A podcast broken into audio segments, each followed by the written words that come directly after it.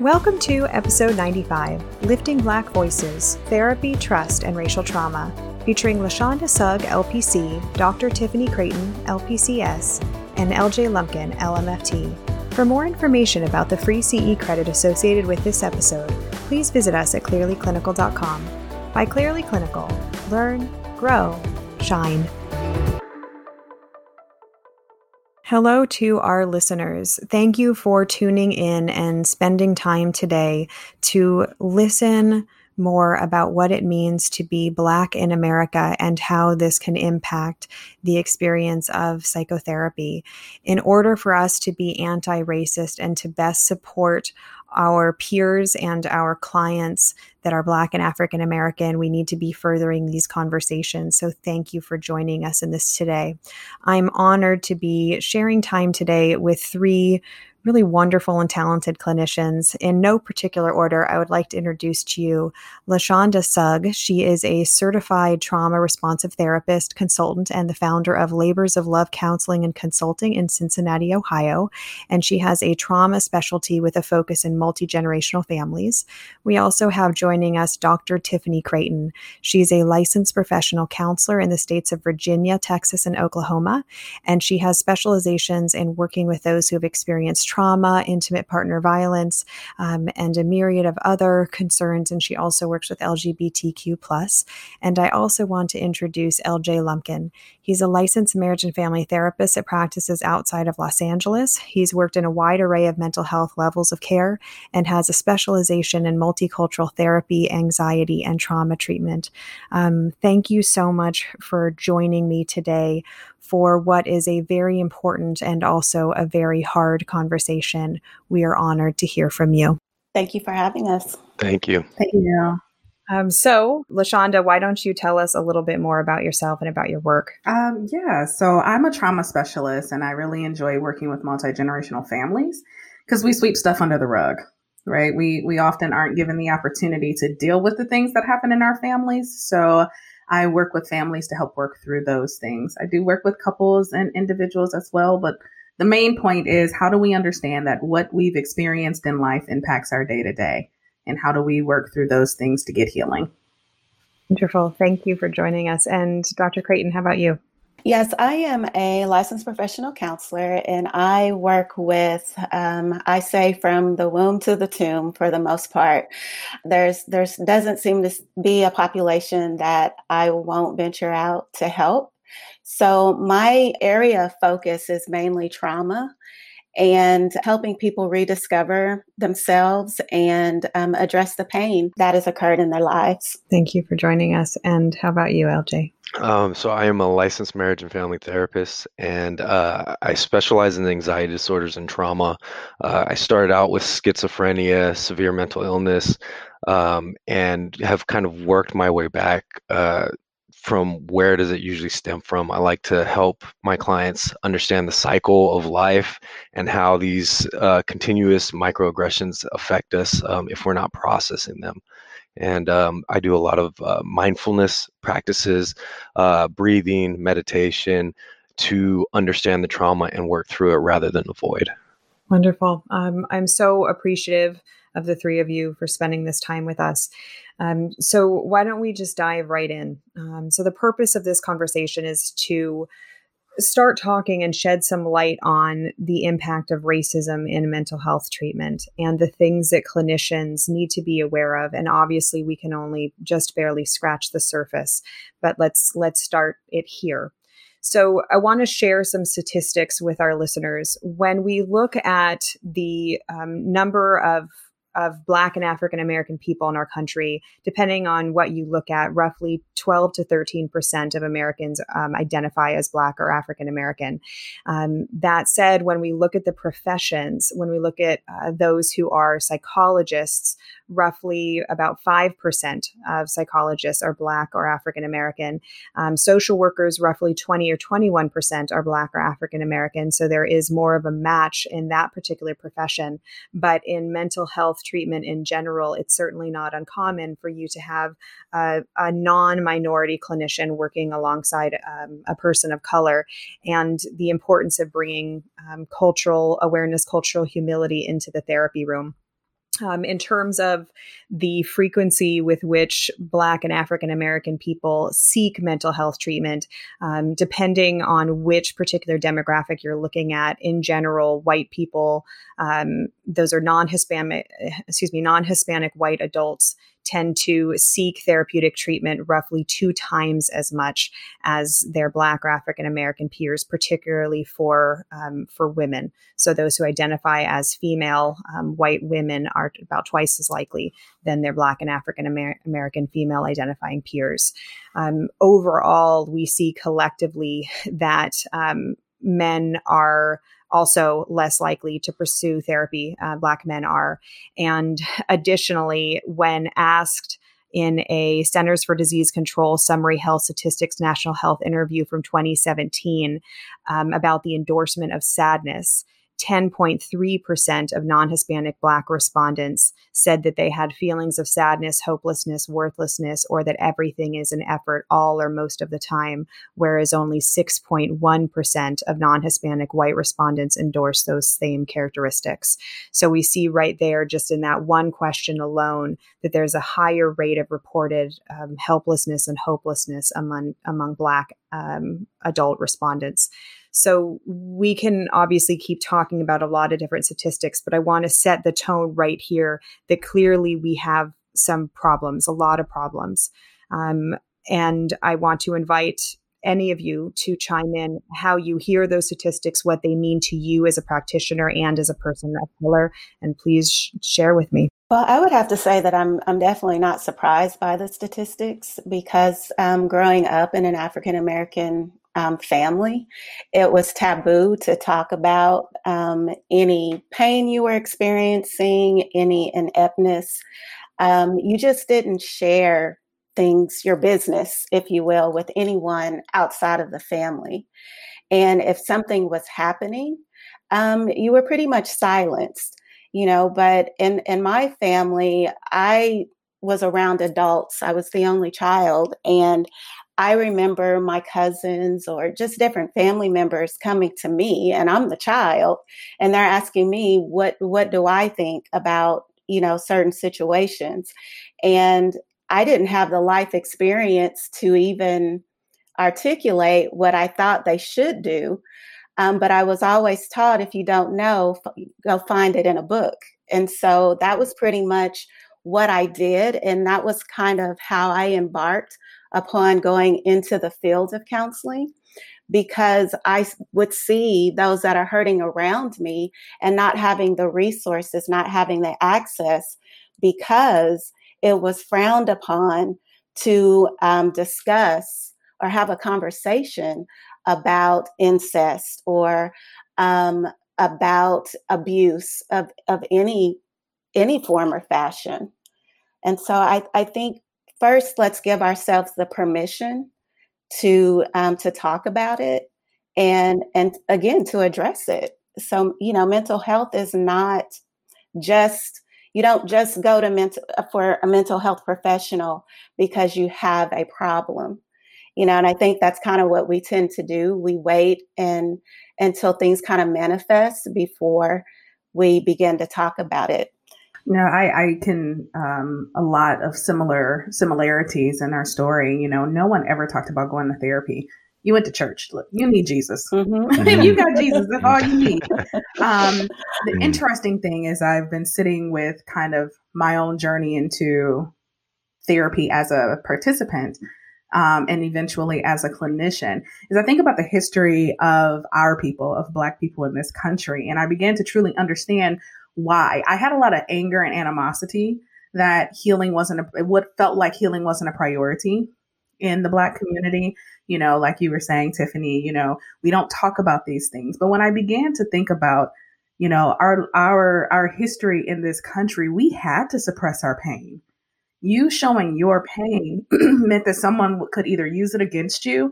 You know, I thought about how many women had to stifle their tears as their husbands were murdered in front of them their sisters were brutally raped. Their children were taken and stolen. So even in our own DNA, in our survival, you know, when we talk epigenetics, like holding it in is what we do and how we have survived in this country. And, and I think when we start talking about the disparities and who seeks counsel, who seeks therapy, that we have to understand that it is an untrustworthy system. And instead, because uh, I think sometimes these statistics get twisted to then say, see, they don't want help. See, they don't they don't want to participate. And I think I'm urging people to look at it from a system perspective. It is an untrustworthy system. It has been used to manipulate. Um, I, I really, I, what's it called? Drapetomania. I, sorry, I don't remember the word, but they legitimately had a word that they used to pseudo diagnose slaves who tried to run away. They were mentally ill for trying to escape slavery. Listen to that. Like a system predicated on, oh, if you're trying to escape enslavement and rape and murder and the use of your body for profit that you will not be able to benefit from, you're ill.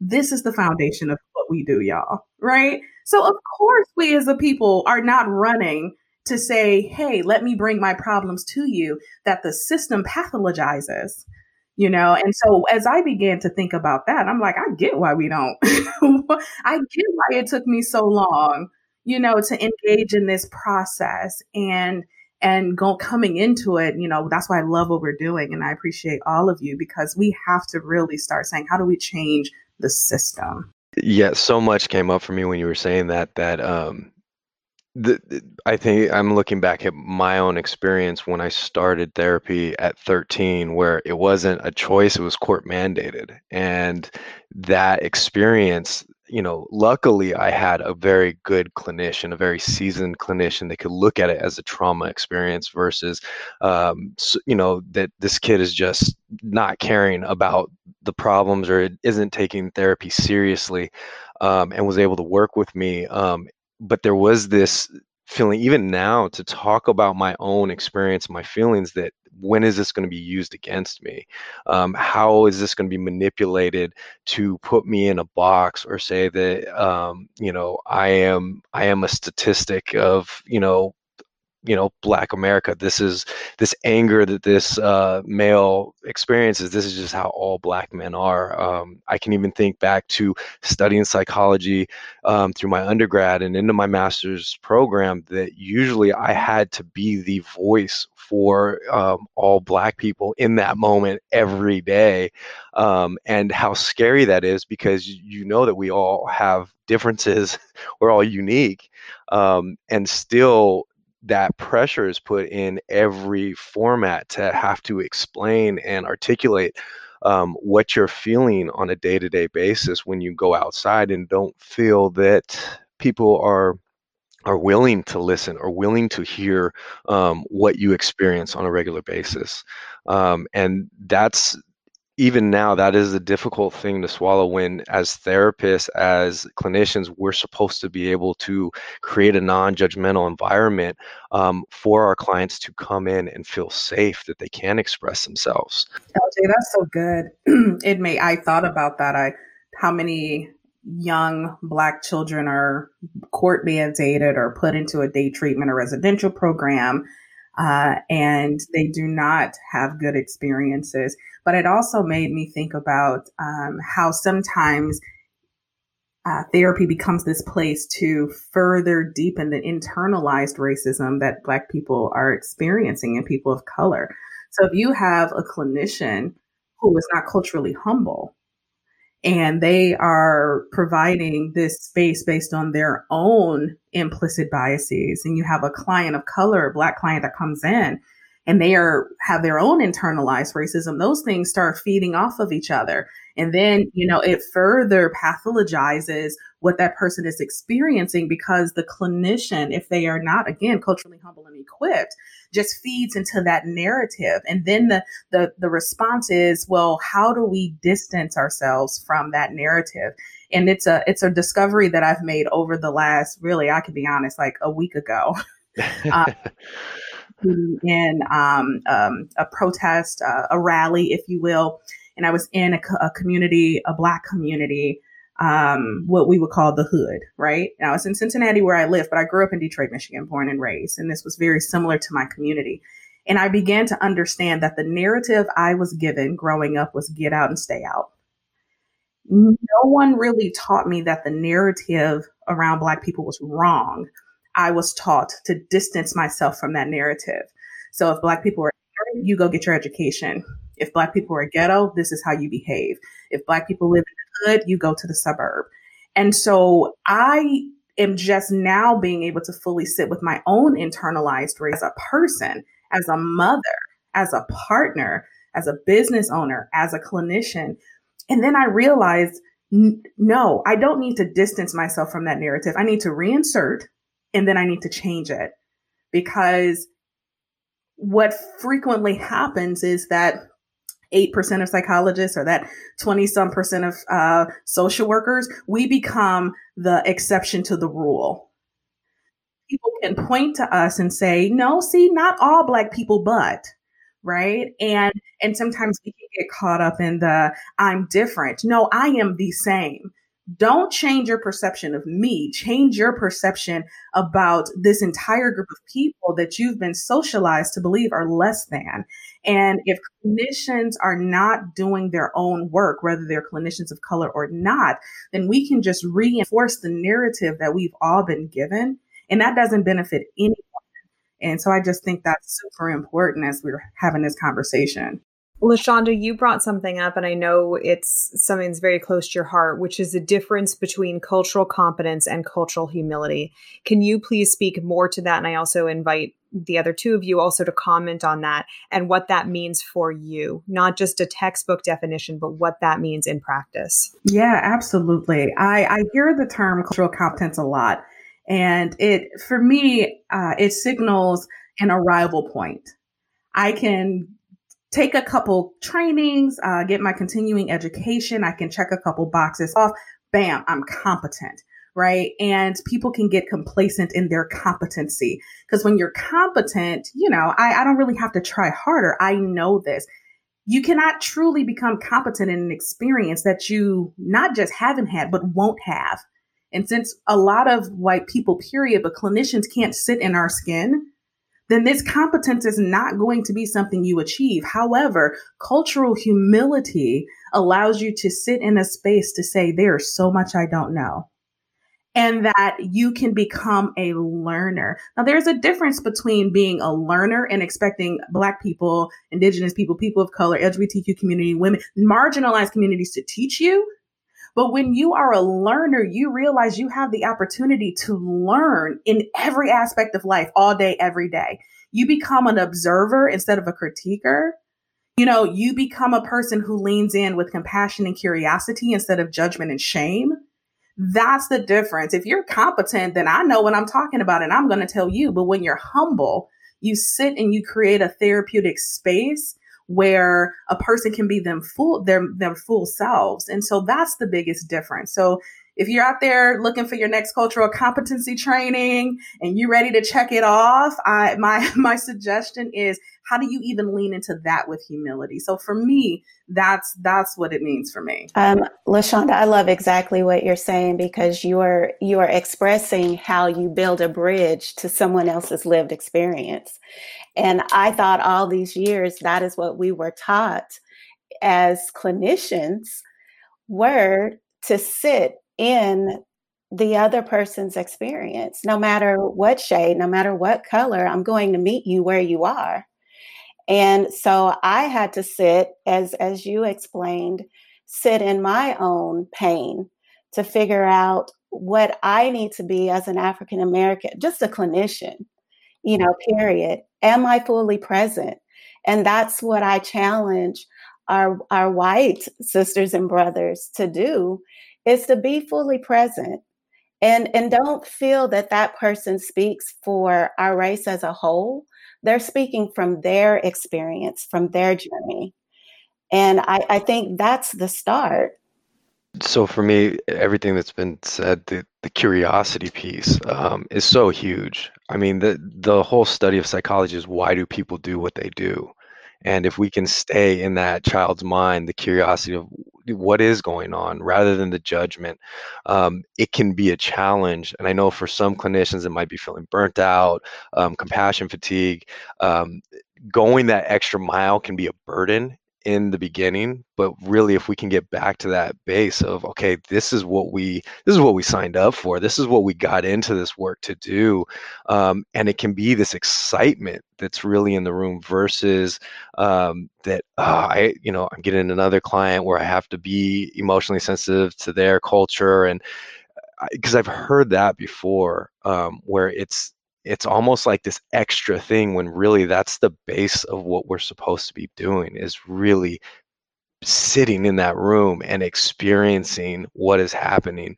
Um, that's why I love Gestalt type therapy because when we can feel it viscerally, and I, I truly believe that's what we're we're going through right now as a culture and society is we've had enough time away from everyone else and now you know you can't turn away from a eight minute video. You can't turn away from the brutality that's happening and you have to really experience it and feel it whatever your political views are whatever you know anything else you're training but you have to experience that feeling.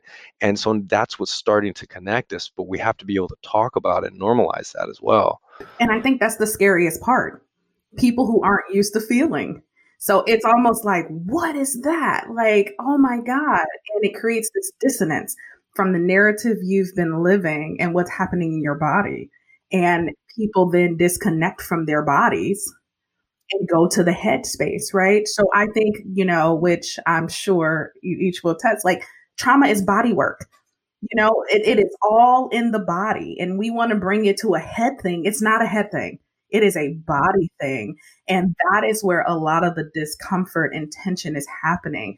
You know, Black people in this country have been feeling things in their bodies since we were, since we arrived. All right. Since we were forcibly brought here. And so just the fact that people have been able to distance themselves from that visceral experience is in and of itself a privilege.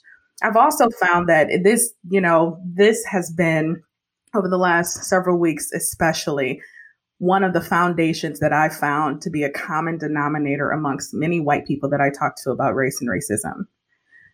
The system has been created to ensure that white people are good people. Like that is the very crux of white supremacy. They are good people. I see so many people holding fist gripped to this notion of I am a good person that it is blinding them to the system.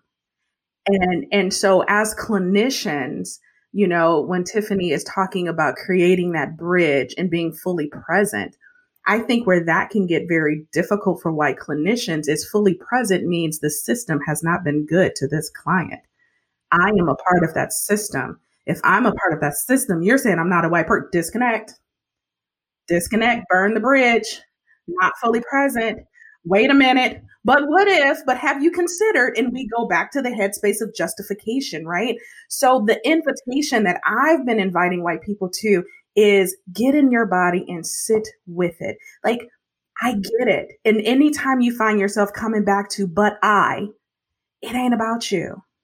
The system, right? We like to, it, having these individualized conversations when we're talking about a systemic problem gets more and more frustrating with me on a daily basis. And so what I've seen and what's been reported to me by clients who come to me and even some of my own experiences is black people are coming with a systemic issue.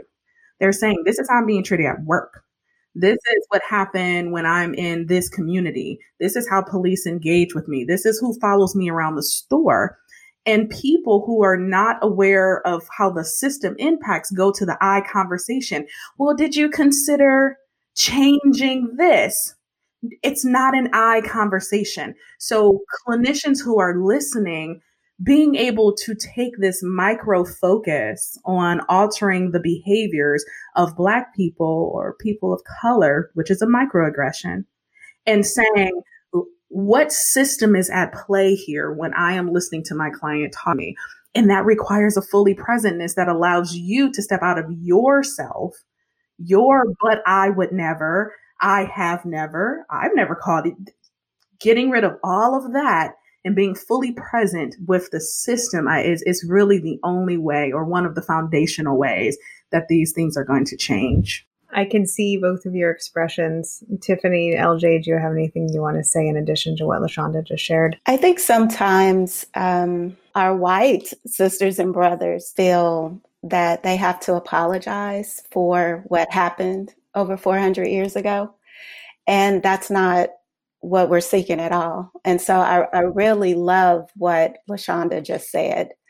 You know, um, we want them to take responsibility for their part to help change the system now. You know unfortunately there's no way that we can go back and that's that's history. That is history. And and and as she stated they try to distance themselves and say well it's not me. I did i'm not um, doing that. You know i embrace all. And and but what can you do to to help build that bridge what what can you do to be there in the moment when someone comes to you and says that I'm being treated differently at work because of the color of my skin. How can you sit there with them in that moment just as a human being? And that's all that's being expressed. See us as a human being, which is not what we have been seen before. I had a very painful experience when I earned my doctorate.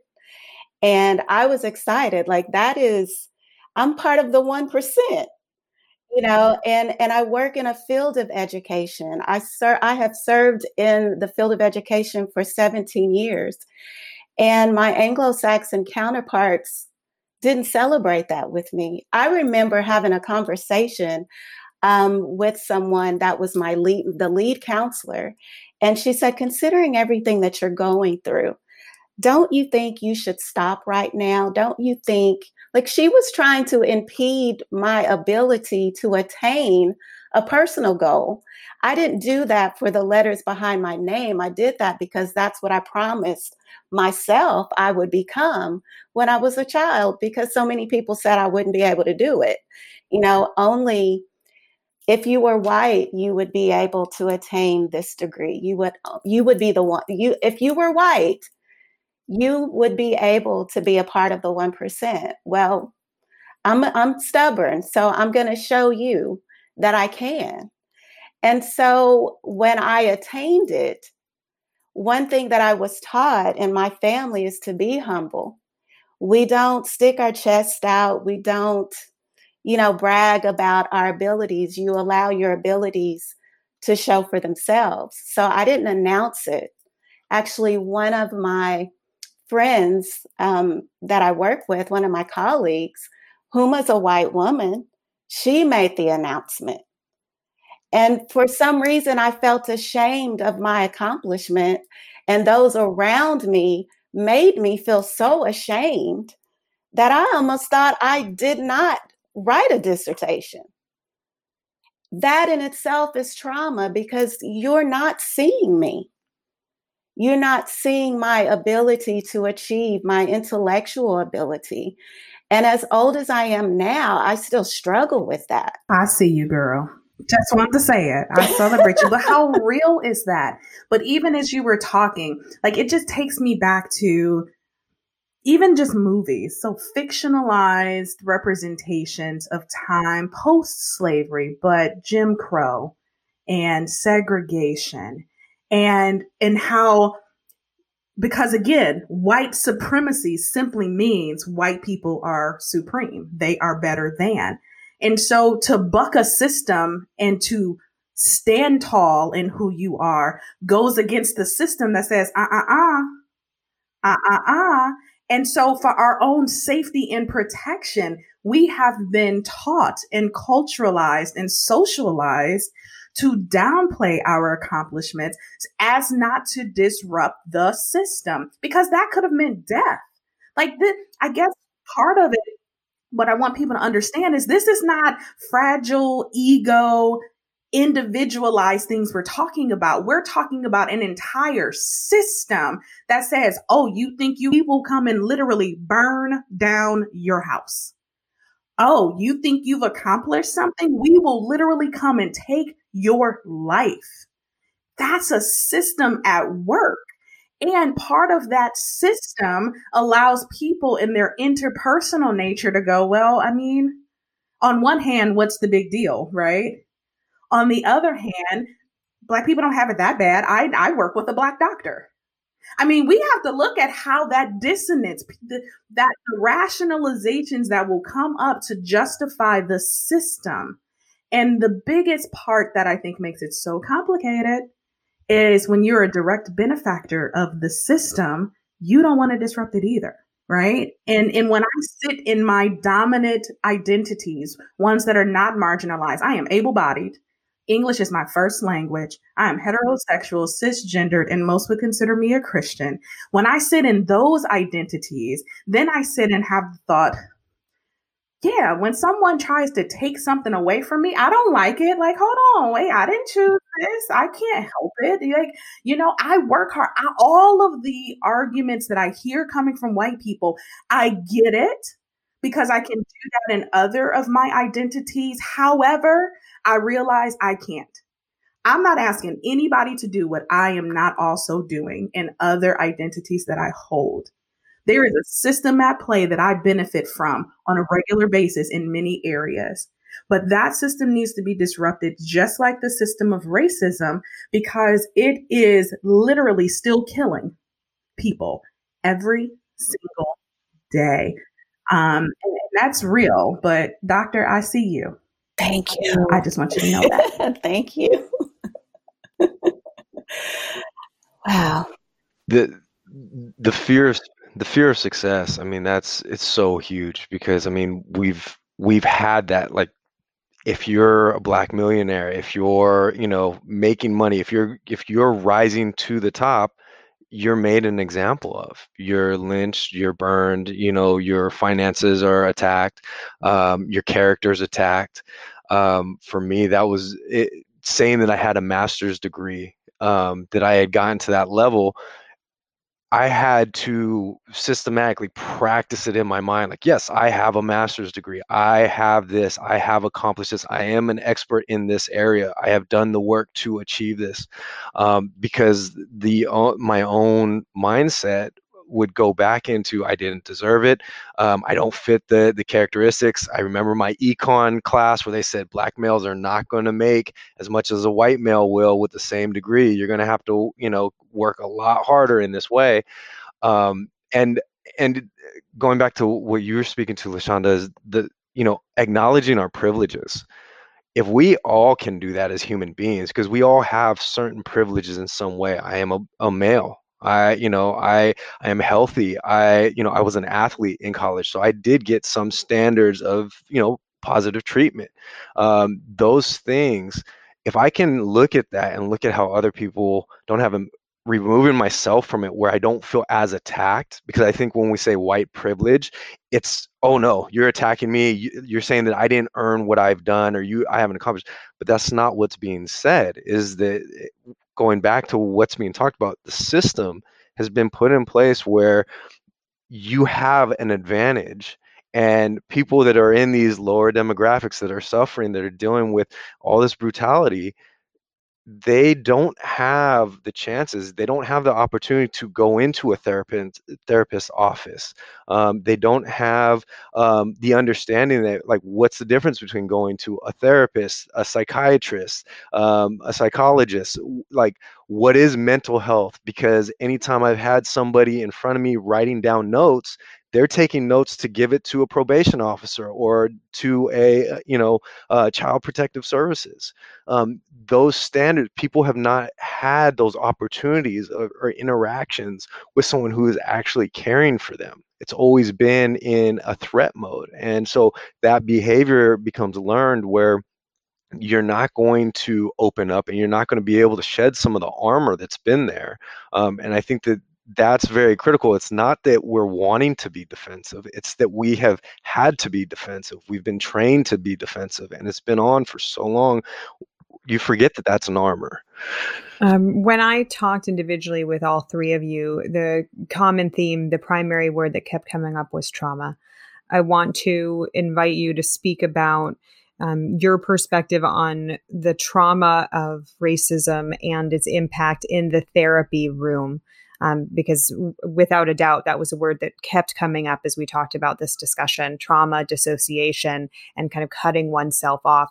And you've all three already talked about different ways, basically, that you had this split with your, within yourselves in a certain um, in having certain privileges and also in attainment of having difficulty acknowledging I did this great thing, but now I'm I'm afraid of what that what that signifies. Um, so please talk to me. Tell me tell me how you see it and and how all of these pieces fit together with race and, and trauma and in the therapy room, someone sitting on our couch. When I talk about trauma, I I try to help people understand that trauma isn't an event or a series of events, but it is the worldviews, the beliefs, and the behaviors that result from those events or series of events. So when people are coming to the therapy space and they have experienced trauma, especially racialized trauma, if you don't understand that we're not honing in on a particular event or thing that happened, but what is literally alive on our nervous systems when we come into that space, then a, a clinician is not going to be able to effectively help that person um, deactivate that the activism that happens within their body when they see a light behind their car and automatically they go into fight or freeze or flee right? When we are not aware of how trauma manifests in the body, then we start to pathologize the responses that people are making. Their, their autonomic nervous system is kicking into gear. And then we're wrapping a narrative around it of delinquency or criminality or why don't you just? So that's the biggest thing for me. Trauma lives in the body. And if people are not equipping themselves with modalities and techniques that help them, clinician, as well as their client, get into their bodies to be able to slow that heart rate, to be able to come to a state of social engagement, if we're talking polyvagal theory, right? If we're constantly creating threat, so that they're in fight, flight, or freeze when they're in the session, then we're just exacerbating the trauma that they came to us with in the first place. So we, y'all, we can't CBT our way out of trauma. You know, I'm sorry. I don't know if anybody told you, but if that's your primary mode of thinking you are going to be working with someone who experienced trauma, I'm sorry. You need more continuing education because we can reframe thoughts when we're actually using the cognitive talk, cognitive part of our brain. But when it's lodged in your body, you can't reframe thoughts, stop, and none of that. So we have to, as clinicians, equip ourselves to help deal with how trauma is manifesting in the body. So that that's my main contribution. The way um, yeah, what you said was profound. I because really um, one of the the books that I always refer back to when I'm trying to help other clinicians learn like how do you talk about trauma. Uh, Bessel van der Kolk's "The Body Keeps a Score." Um, that was so eye opening for me and my personal experiences because I didn't I didn't think I had trauma. I didn't think I had anxiety or stress. I didn't understand that at all. And when I read it, it was like, oh, this is a panic attack like this is what this is now i know this visceral reaction throughout my nervous system. Wow like um, you know the the understanding between the sympathetic nervous system and the parasympathetic nervous system and just hey we don't breathe fully. You know we're in this constant clenched mode ready to go and you know we're we're hijacked by our amygdala where it's like you know we can't have a full conscious thought. It's just we are going we are reacting and when you've been shown that, okay, you can't run because you're going to get shot in the back, or you can't fight because you're going to get shot in the chest. Um, so the only thing is to do is to disassociate and freeze and act like we don't care, or we have to numb ourselves because there's nothing else that we can do in that moment. Um, and and just being able to understand it and and articulate it with with clients so they can normalize that of this is what there's not that there's something wrong with me that this is something that has been programmed over and over again to where now it's just it's just habit. I just do it. I don't even have to think about it. Uh, i think that's very important for clinicians to have that understanding when they are describing trauma and um, for their own uh, background to to really take in more information on um, trauma like trauma research. What what are the best, the fastest techniques that are being put out there where we're, we're actually seeing some evidence uh, where they help. As you've talked about trauma, I want to go back to one of the words that you've all mentioned in different ways in this idea of a microaggression. can we talk about the damage that can be done by clinicians with these kind of microaggressions? Um, when you have a client that's coming in in an activated and traumatized state, or they're already feeling like they need to defend, LJ, you talked about you know what it means to be court mandated. Who knows what that person is writing down about you, where it's going to go? Um, tell me about your beliefs, your experiences, the stories you've heard, um, and the mistakes, the damage that has been done by clinicians making statements. You know, I, I think uh, Lashonda, you you talked about it as well. This, but I, or can you basically CBT your way out of it? Well, if you just, then you'll be okay. Then the racing stop. The racing heart will stop. I mean, I really look at it as a re-victimization. Um, people are experiencing microaggressions, microaggressions every day, everywhere they go, at work, at school, in the store. But the therapeutic relationship should be sacred, right? There is an expectation when a person comes into the therapeutic relationship of safety. Safety is the foundation of that relationship. So when that relationship is violated through ignorance or microaggressions, it is a re victimization. It's like a second wound. It is the primary wound of why I'm coming, and then it's being stabbed or poked or prodded by a person who is supposed to be helping that wound heal.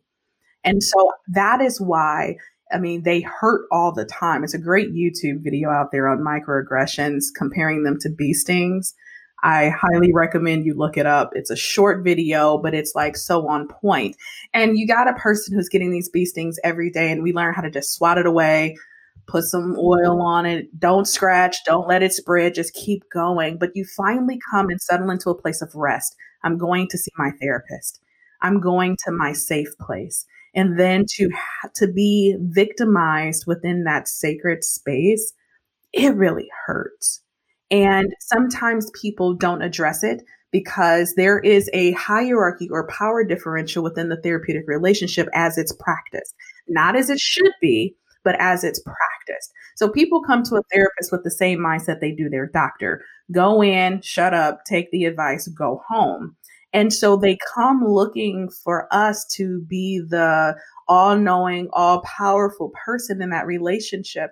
If we're not dismantling that, that power differential, right? If we're not saying we are same as and I am here with you, then it's further injury that happens when the person who is supposed to know, supposed to care, and has quote unquote authority is then inflicting pain on that participant. And so that is why it is important. So they won't challenge it because they don't want to disrupt the relationship. I'm still being victimized, but it's better than nothing. Right. Or I, I don't want you to look at me differently. I'm trying to defy the narrative that I've been given. There are many reasons why people won't call you out on it. So you have to assume a position of authority to call yourself out. I had a recent experience that was so beautiful. I had had a quick conversation with the person and they had said something that could have been perceived as a microaggression. Y'all, I didn't even catch it. I really didn't. I was, I didn't catch it. This person sent me an email after that conversation and just said, this is what I said, and it could have been perceived this way, and I'm sorry. And that touched my heart in ways that you just would not understand. Because what that meant was in that relationship that I hope continues to flourish, I don't have to have my guard up to police that person. They're policing themselves. You know, they are holding themselves accountable right? Instead of me constantly have to be like, well, did you notice what you said? Or did you do that? Or this is how it made me feel. And no, they said, Hey, I listened to what I said and I realized that that could have been offensive to you. And I'm sorry. That was a healing interaction for me. That is what we should be creating in the therapeutic relationship. Can they come into your space and get a break? Can they get 55 minutes of a break? Can they let the wall down? Can they breathe? Can they relax? Can they be human? Because the narrative is we are not fully human. Pain feel the same to us. You know, we don't get, we are not fully human. Can, can your space be a place where they can be a human? If you're microaggressing and if you are listening to this and you don't even know what that word means, start there. I need you to not only know what the word means, but but how you do it and it is your responsibility to police yourself. And it's our responsibility to create an environment of safety. And and like you said, policing ourselves each day. Um, it's common practice for me, more more pre-COVID, since I don't have very many places to go anymore. But um, at the end of the day, just self-reflect. You know, did I say something that was harmful? You know, could I have said this a different way? You know be intentional with your approach with your client. I want to share something that that i came across in in the research that i've been doing as part of this conversation. Um, in a qualitative research study by doris chang and patricia yoon published in 2011 um, they talked with 23 ethnic minority clients that were interviewed to assess perceptions of race in the recent therapy with a white therapist so we're looking at about two dozen people of color who are working with a white clinician. This is a direct quote from their research. The majority believed that white therapists could not understand key aspects of their experiences and subsequently avoided broaching racial cultural issues in therapy. However, many felt that racial differences were minimized if the therapist was compassionate, accepting, and comfortable discussing racial, ethnic, and or cultural issues. A subgroup expressed positive expectancies of racial mismatch and perceived disadvantages associated with racial matching. Results suggest that participants' constructions of race are multidimensional and support recommendations that therapists acquire skills for addressing racial perceptions that may impact the therapy relationship. Tell me your reactions to that.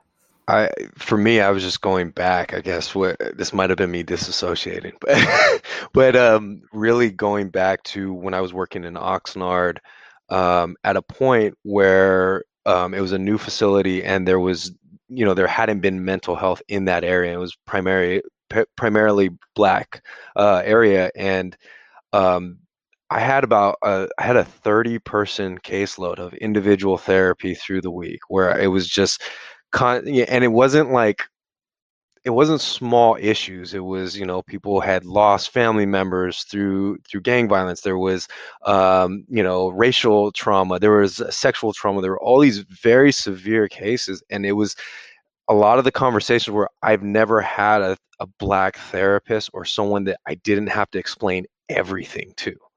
I didn't have to go through all those other things that yes, they're just a part of my they're a part of my day to day and this is the first time I've been able to just talk about what I'm actually coming in here to talk about right now. Um, and and for me, that was was kind of heartbreaking, and and also you know, I think about that on a regular basis because it's like how many people go into therapy and they don't get to talk about what they really need to talk about. Um, they end up being that one black client that, okay, I'm going in to educate my therapist. I'm going in and I have to hold the weight of, you know, of my culture on my back when I walk in there. Um, and, and just being able to dismantle that of like, they don't need to, they shouldn't need to educate the therapist um, it, there needs to be that place where they feel that okay when i go in this is where i can talk about what i need to talk about what what is coming up for me right here right now. Um, and i think that that's something that that's been lost until this point. Again where we're at this paradigm shift where everybody is really exploring what's going on in the culture and how do we change how do we shift. And you know as therapists we're supposed to be spearheading a lot of that um, how do we change the minds? How do we change the culture? Um, and how do we we create those spaces for people to feel that they can just be um, is really important right now. I would imagine if i were um, a white clinician i may feel like damned if i do damned if i don't right? And i can get how sometimes i think that can be the feeling. So when i heard that what you read beth and when i was listening to you lj something that came to mind is one, I, I think sometimes white clinician people get stuck in these false equivocations, right? Oh, I know what you're going through. No, you don't. However, what I find is very helpful is when someone comes to you with a scenario, a situation, or an event, right? Helping that person go underneath. What's the feeling that's underneath there? So they're presenting anger, but anger is secondary, right? What's underneath there? Is it rejection? Is it disappointment? Right? Is it betrayal? That's where you can connect with a person. So I think what's happening is people are trying to, why clinicians are trying to connect on the event. They're trying to find an equivalent event, you know, to help me say, no, I know what that experience is like. Stop because that is what puts up the fences. That's what makes people say, no, you don't. However, connect beneath the surface. Let's connect on betrayal. You don't even need to tell your story. Ah, I'm wondering, get a feelings wheel. Help people expand their vocabulary from mad, sad, happy, right? Once you tease that out, then we can say, oh, I know that when, when I experience betrayal, I usually feel it right in my gut it's almost like a black color. It feels like a boulder, right? Give it, give it depth. And then where do you feel that in your body? Then you can connect around betrayal, rejection, fear, all of those things. So there is a common ground. I'm just afraid that clinicians who are non um, in non marginalized communities are trying to get cred right? By connecting on the top of this with here's a similar situation when we don't even need to be spending that much time there. Validate the experience. Don't dismiss it, but then let's go underneath because that's what's plaguing. And these are human emotions. These are human experiences. So there are plenty of places to connect with your clients of color. But if you're trying to do it in the situationships that you find yourself, this system doesn't allow for that. But underneath, those that is where we can connect. So I am highly when I hear that statistic in that study, I hear that those clinicians or that clinician was trying to connect on the surface and they were missing it missing it big time. The clients didn't feel seen, heard, and validated. But if we come underneath I, that's where you can connect with your clients and you can say, Hey, here are some human experiences that we can kind of, that we can vibe off of, that we can talk about that pain and how to heal that pain. And I think that's going to be very important as people move forward to change the trajectory of how things are going. As you're talking about this, there is that part, I think, of what you're saying of like where um, non marginalized clinicians are completely missing the mark. And it's further damaging um, whatever rapport may have been there or may not even have been established yet. And the other thing that I hear also and and you you both spoke to this as well that when the therapist was compassionate accepting and comfortable discussing racial ethnic or cultural issues um, that these differences were minimized what we're talking about here is such a fundamental part of therapy can we be a real human being, a real loving, flawed human being in the room eh, with our own experiences and show up authentically and empathetically for that person? And and going back to really just summing up a lot of what you've said is like we as as majority clinicians then need to take the responsibility to do the work outside of session so that we're not basically wasting somebody's time to do the education when they're paying us to help them and we're using that as an opportunity to educate ourselves.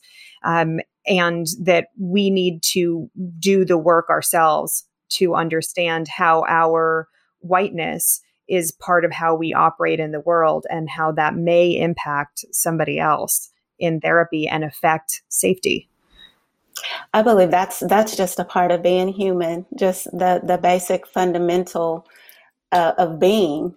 I, I remember when um, I had my first um, transitioning high school student, and um, her family was just getting the understanding of of changing the pronoun, and not something I'm familiar with.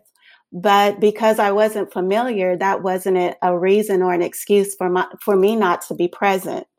And so I was transparent and I said, because I didn't know how to have this conversation, I did my research. You know, I took a course, you know, um, through American Counseling Association just to, to see what is the correct pronoun. Like what, and, and that that made the connection. And so, in me being vulnerable and, and just explaining that I've never been here before. And the parents, they're going through a grieving process. So, if that is difficult for you, with whom the child lives within your household, it, it will be difficult for me being her counselor. But we're going to walk through this together. And I think if you say that you're going to be a part of that journey, that is what I'm saying to clinicians. Be a part of that journey with them. Even if you don't understand, say you don't understand. It's really okay. You know, but I much rather you be transparent than than try to answer things that you don't have the capacity to answer. And I think that that creates the environment of safety, you know, and trust, and it establishes a connection because you're really getting to know me. And a person can respect that a lot more than you trying to fix it or say, I understand, when you can't possibly understand what it means to be Black in America. You don't know because you haven't had those experiences. And that's okay. LJ, I can see you nodding. Do you have anything you want to add? Being able to be human in the room and acknowledging what we don't know. I mean, if we could all do that, it would be a better place, right? So, um, I know that we could probably sit and discuss this topic for hours and still barely feel like we have covered anything at all. Um, I want to I guess, begin closing this conversation and kind of do a quick wrap up of what we've talked about. So, we've talked about some of the disparities in mental health treatment and working with different populations, particularly with Black and African American individuals in therapy. We've talked about trauma and its place in in the lived experience, but also in the therapy room, and come come now to this ending spot of here's where what we do as therapists. Here's what we need to do. We need to do the work outside of session. We need to be aware of ourselves and how we are either contributing um, to this trauma or helping to work through it. Um, there is so much more to be said on this topic. I would like to invite each of you as we close to share about yourselves again, about your practice, how people can get in touch with you. All three of you, um, thank you for joining us again and being willing to have this conversation that is is such a difficult and painful one to have. Um, so, Lashonda, why don't we start with you? How can how can people get in touch with you? Yeah, absolutely. So my website is www.thelaborsoflove.com. So I am a clinician, but I do a lot of training corporations, governments, schools, nonprofits, you name it, helping people understand trauma and how to be trauma responsive. Trauma informed just means you know it exists. It doesn't mean you know how to actually engage with it. So, uh, any inquiries, my website, www.thelaborsoflove.com. Um, I do have a podcast, the Labors of Love podcast, anywhere that you get your podcast. Wonderful. Thank you, Lashonda. And how about for you, LJ Lumpkin? Uh, how can people get in touch with you? Um, so I can be reached through ljlumpkin3 at gmail.com through email. Uh, my company is Nomad Healing Practices. So um, the website is coming. It's uh, being worked on as we speak. And um, there's um, on Instagram every Monday, I do mindful Mondays where they're five minute um, clips of just talking about mindfulness practices. Uh, you can find that at um, LJ underscore the underscore nomad. And um, LinkedIn, I'm also on there as well, where you can also find the Mindful Mondays um, on LJ Lumpkin. And um, I do workshops on anxiety, stress reduction in companies, corp- um, different um, different agencies, as well as um, just uh, individual therapy, coaching, counseling. shout at me. and how about for you, uh, Dr. Tiffany Creighton? Well, my realness is still under construction. So, um, thanks to COVID, I've um, I am in the process of getting a podcast together. It will be um, six degrees of separation, um, but it's that's developing. And um, so, the only way I guess you can really get in contact with me is my email right now. Um, but be on the lookout. Uh, my email address is live two, the number two, underscore inspire at yahoo.com. Wonderful. Thank you, Dr. Creighton. So, with the limited time we have left, I want to let our listeners know we will be compiling a list of resources. Um, I will be working with our expert panelists here to put those together for you, and they will be on the website. We'll talk about some of the resources um, that we mentioned today, and also I will ask them to add others on their recommended reading, recommended videos, things like that, so that we can further work to educate educate ourselves and make ourselves as culturally humble as we can be. Um, thank you very much to the three of you. This has been an eye opening and really lovely experience. We are grateful for your work and grateful for you taking some time to share your expertise on something that is so very personal. Thank you. Thank you. Thank you, Thank you for having this forum. Mm-hmm. You've just finished listening to another exclusive continuing ed podcast by Clearly Clinical. If you like what you just heard and you need continuing ed credits, please visit us at clearlyclinical.com to check out our one year membership, where you'll have access to our growing library of continuing ed podcast courses. Clearly Clinical, where our goal is to help you learn, grow, and shine.